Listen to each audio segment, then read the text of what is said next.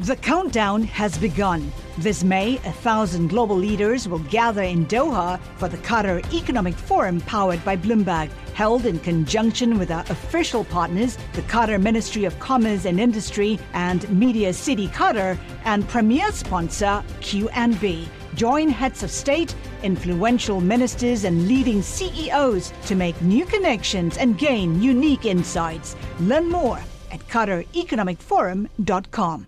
We have a lot of opinions about how things around the office should be. For example, chivalry in the elevator is totally misguided.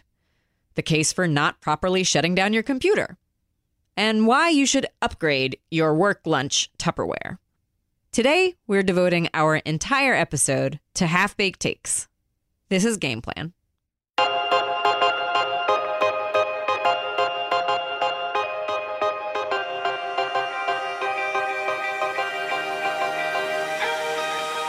Hi, I'm Francesca Levy, And I'm Rebecca Greenfield. and today is our first half baked take a thon. Becca, it's so summer right now. Yes, July 4th just happened here, and people are either actually on vacation or in their brains they're on vacation. Yeah, vacation mind has set in. Everyone's phoning it in. There's like kind of an acknowledged thing that no one wants to be here, or like no one minds being here, but just your But mind is not full. Better outside. Yeah. You know? And every week we do a segment called Half Baked Takes. Um, we've been doing it from the start, and it's it's our favorite segment. Yeah, it was your baby. So I'll let you explain exactly how that works. half baked takes. They could be a complaint, they often are, something office related, uh, but it could also just be like an observation or a weird thing you notice at work or a funny office tick you have. But the basic idea is that, like, that's all it is. It's just a thought that you for some reason feel passionately about but it really like doesn't deserve as much airtime as we give it Yeah, there's not much to it. So, like your tupperware half baked Yeah. tick that i mentioned in the intro what was that again yeah. Um, so I really just think that your work lunch is so much better if you have nice Tupperware. Right. I have these glass Tupperwares. It's glass great. Tupperware. We don't have to get yeah. into it. You can listen to an old episode, but that is Yeah, we a refer you to episode something something. quintessential half baked tick. It's just an idea I had, and you should follow it because Yeah. it's great. So, in the spirit of summer and being half here mentally, we decided to turn this episode over to our Bloomberg colleagues and ask some of our favorite people around the office for their half baked takes. And here it is. Half baked takes. Josh, hit us with your half baked take. I want to know why men aren't allowed to wear sandals in public. When you say aren't allowed, I think you mean there's some kind of taboo around it. There's a taboo around exposing men's feet, specifically in a corporate environment. And I don't think it's totally fair Tell us more. because I have to spend the entire summer sweating and dying in my little sock prison. And everyone else around me gets to wear open toed shoes and sandals. And you say everyone by everyone else. Everyone you else, I mean, ladies. ladies. Francesca, are you wearing sandals right now? Because I am. I am wearing uh, sandal heel things that do reveal a toe, and I I actually think ladies do make a calculation, which is like, like you should ne- no one should ever wear flip flops in the office. That is really not okay. The flip flop so argument like there is a- such a thing as too much toe for everyone. Um, but yes, I I do make a judgment call. I, there must be some women who are so conservative about it that they don't even think Yeah. open toed shoes are okay for anyone. This re- reminds me of a news article I saw the other day on the internet. Uh, maybe it might have not even been real because I only saw the headline. So, really half baked take of me. But I saw something that said a man showed up to the office in shorts and was sent home. So, he came back wearing a dress. which is a similar argument, which is women can wear things that are more cooling in the office. They can, which is completely fine. I just, the sandal thing is what gets me. The shorts argument makes a little more sense to me. Like, I do think that men should be given pres- permission to not have to wear pants in the summer. That's just awful. I think that's a personal choice. Like a lot of men don't feel entirely comfortable wearing shorts in an office environment, whereas I feel a lot of men would feel comfortable wearing sandals. Do you think a man wearing sandals is obligated to to sort of up his foot care game a little bit, maybe more than They men should are be typically presentable. Expected to, yeah. They should be presentable. They're you know grunge gunk, whatever you want to call unpleasant toe sites should be taken care of. What sandals would you wear if not flip flops? Like I can't. What kind of sandals do men wear that aren't flip flops? Tevas? Tevas, Tivas are Chacos. vomitous. If you're not on a rafting Birks, trip, Birkenstocks. if you're not on a Birks. rafting trip, Tivas should be banned. What's what? Yeah, wait, no, What I want to mandals are know. you dying to wear? I think Birkenstocks come in and out of fashion. Those are probably acceptable at all different times because I don't really care if they're in or out of fashion. I'm sure the pursuits team would have a whole list of options for us if we were to ask them to investigate this issue. Honestly, this half baked take is turning into a full story. It's for getting them. a little baked. Thanks, Josh. thanks. Danny, what is your half baked take? All right. This is about fidget spinners. I guess they're they're cool and for all the kids now in classrooms, but I keep hearing them in the newsroom, which I know is a little bit ridiculous cuz how much noise could they make, but when it's quiet, I'm trying to write, I just hear this gentle like sound that they make and I just know what they are and it's very distracting. I didn't even know adults used them. Yeah. I didn't know if adults used them. Is it like the, the modern day stress ball? I think so. But the one I saw, who the owner of it will remain nameless, is like a neon color. So even the look of it is very distracting. I don't know. I, I feel like maybe do do some Sudoku if if, you, if you're bored. uh, do something that's a little doesn't have Online shop. noise and I like I like the idea of a visual distraction. Like Yeah. you know, you know somebody like tapping their foot endlessly is going to be really annoying or making some annoying mouth noise, but there's also like you can do stuff there's a new way to distract your coworkers with your idle habit. also, isn't fidget spinner supposed to be something that people use themselves to concentrate? Is it is that what they use? They use it to like ground I don't themselves, understand the fidget right? spinner at I- all to be Do we honest. sound I, I out feel like of touch? no, I feel like it is a, a stress ball kind Right. of thing. But they don't realize how it's affecting the people around them. Fidget That's the spinners problem. have consequences. Yeah. and then you know you have to get an earful of where they bought the fidget spinner down at the bodega somewhere and it How many becomes a whole fidget spinners thing. their kids have. Exactly, exactly. The colors, the ones that light up.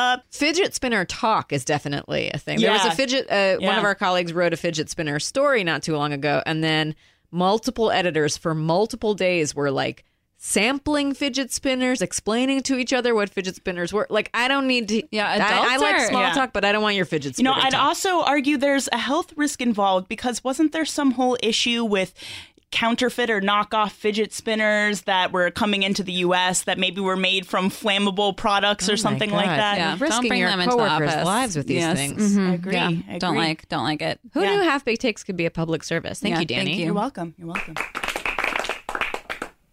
Polly, what is your half baked take? My half baked take is that you should be able to drink coffee all day, no matter the time, caffeinated coffee. So if you want to have coffee at three in the afternoon, it will not impact your ability to go to bed. It will not impact, you know, how you're going to sleep or what you're going to do that evening.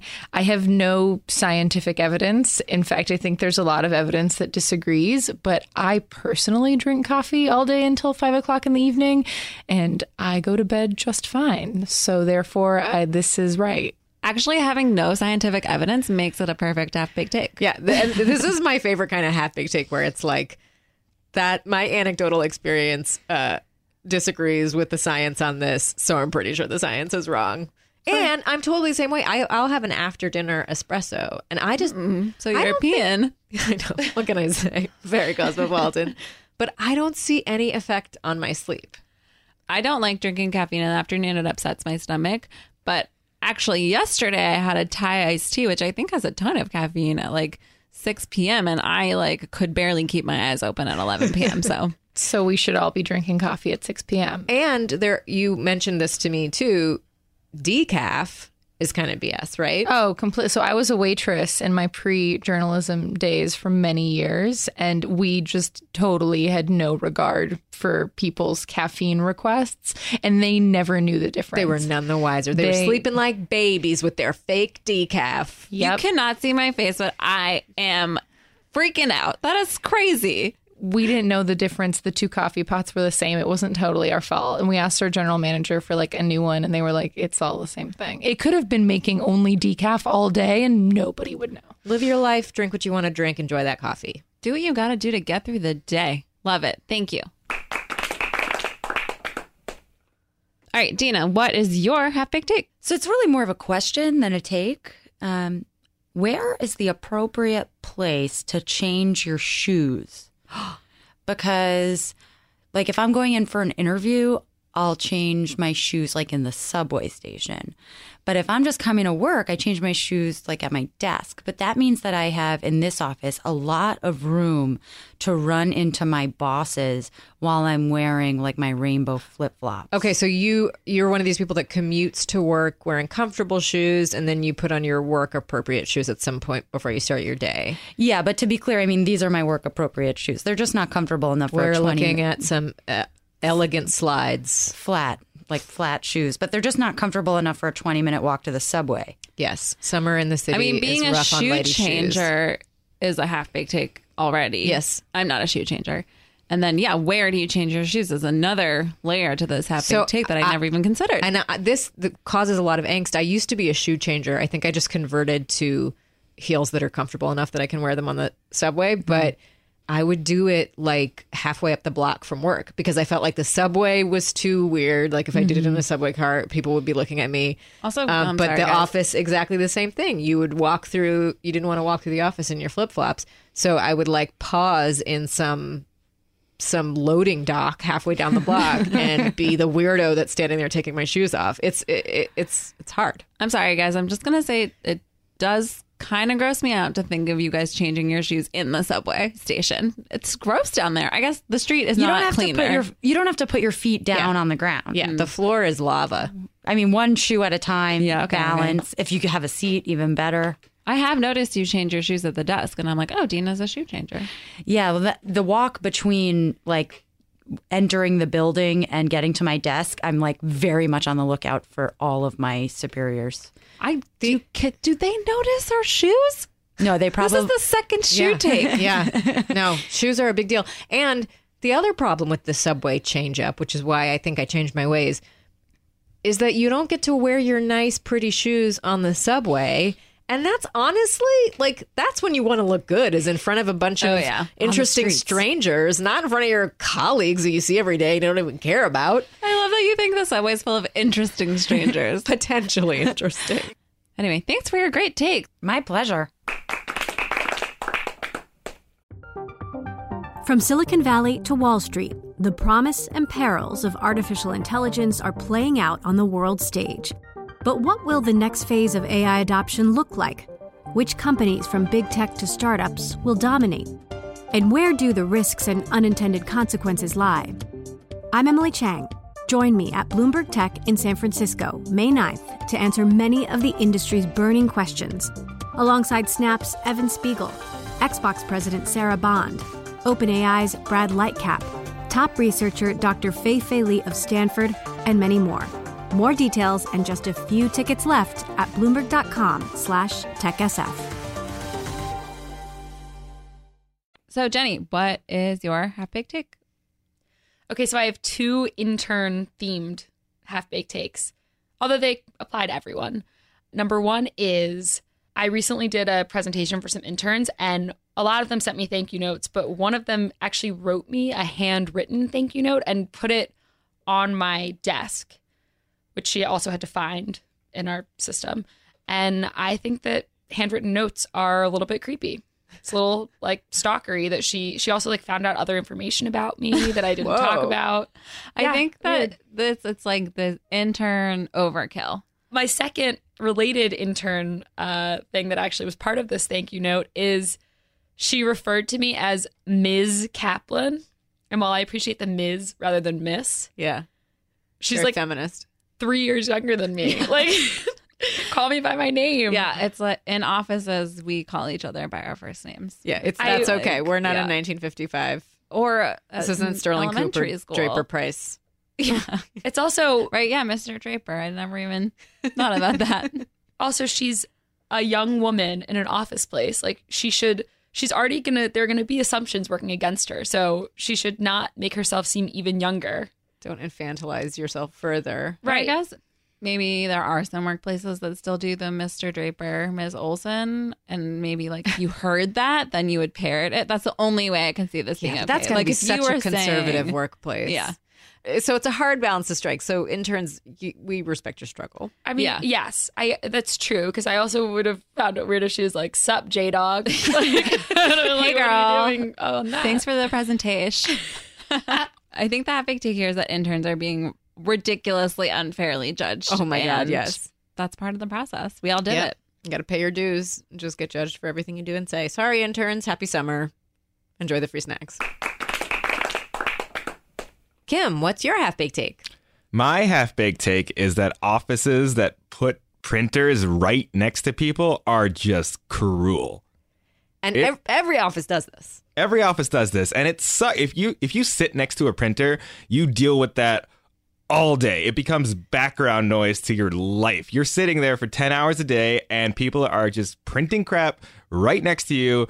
And what are you, what are you gonna do about it? You can't blame the people. They have to print their stuff out. I blame the printer being there in the first place. Do you sit near a printer now? Is that where this angst is coming from? I do not sit near a printer now, but I used to, and I, I demanded a, a desk change because uh, one of our colleagues happens to print a lot. And again, not her fault, but still terrible. I also have sat near printers, and you didn't. There's something you didn't even bring up, which is like forced to be the printer guru. You have to answer printer questions. You have to tell people whether or not there's paper in the printer, or why there isn't paper in the printer, or where they can find paper to put in the printer. And people will need help fixing the printer, and they assume that you are the one who can do that.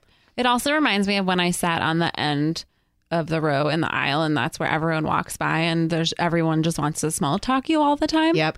And you're just like, I'm just trying to do my job. Yeah, and they think you haven't heard the sentiment about the printer or the thing at the end of the Yeah. row a hundred times. Yeah. Ugh.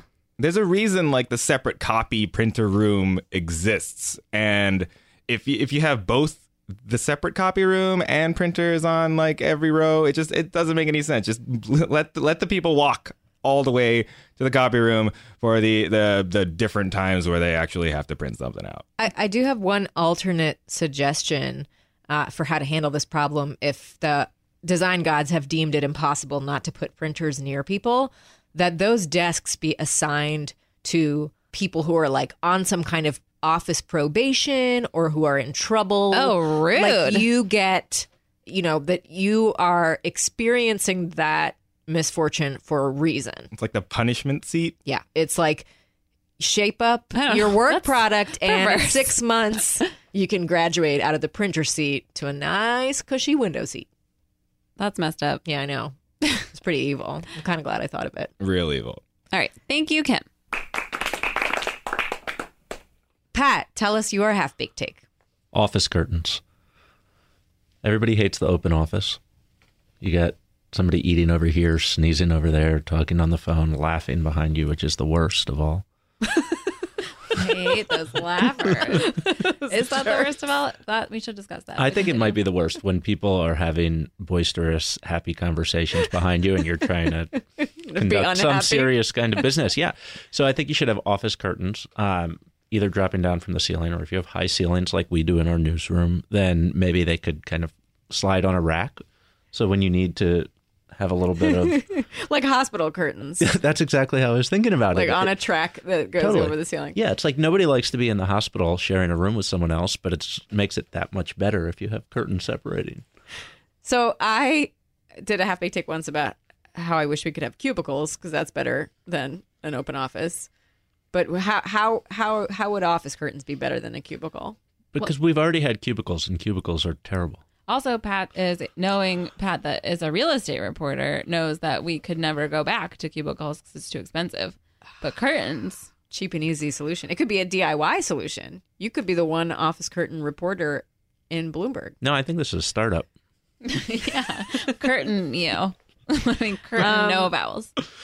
I'm trying to think of a downside to the office curtain and I can't. I've thought of many, but when I was like, well, what if someone wants to talk to you? Like the whole point of the open office is like collaboration. Can't knock on the curtain. I got a phone. There would also be a lot of people calling your name from the other side of the curtain, not knowing whether you were at your desk or not. They make really Pat, good. They make. s- Pat, Pat, you in there, Pat? you need heavy curtains, so you can't hear that. Yeah, this is a such a great half baked. It's so creative. I really just love points for creativity. Yeah. Well done, Pat. Thank you. Those were some seriously excellent half baked takes. Yeah, thank you so much to our colleagues for bringing their really not fully formed ideas Yeah. to us. It was just enlightening. There and was not a helpful. single take too baked. no They were all perfectly Very underdone. impressed. Yeah. with the cooking time on those takes.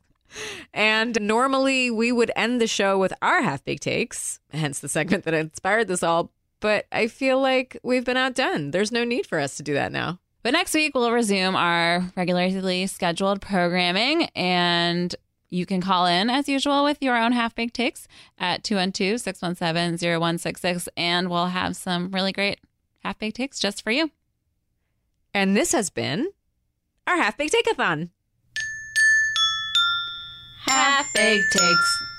Thank you for listening to Game Plan. You can find me on Twitter at Francesca Today. And I'm at RZ Greenfield. That's where you can tweet us your half baked takes or anything else that you want to let us know.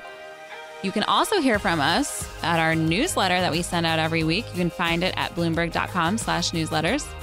If you like our show, please go to Apple Podcasts or wherever you listen. Uh, rate, review, and subscribe. It helps put our show in front of more people's eyeballs. Um, so if you like it, that's a great way to help out. This show is produced by Liz Smith and Magnus Henriksen. The head of podcasts is Alec McCabe. And we'll see you next week. Bye.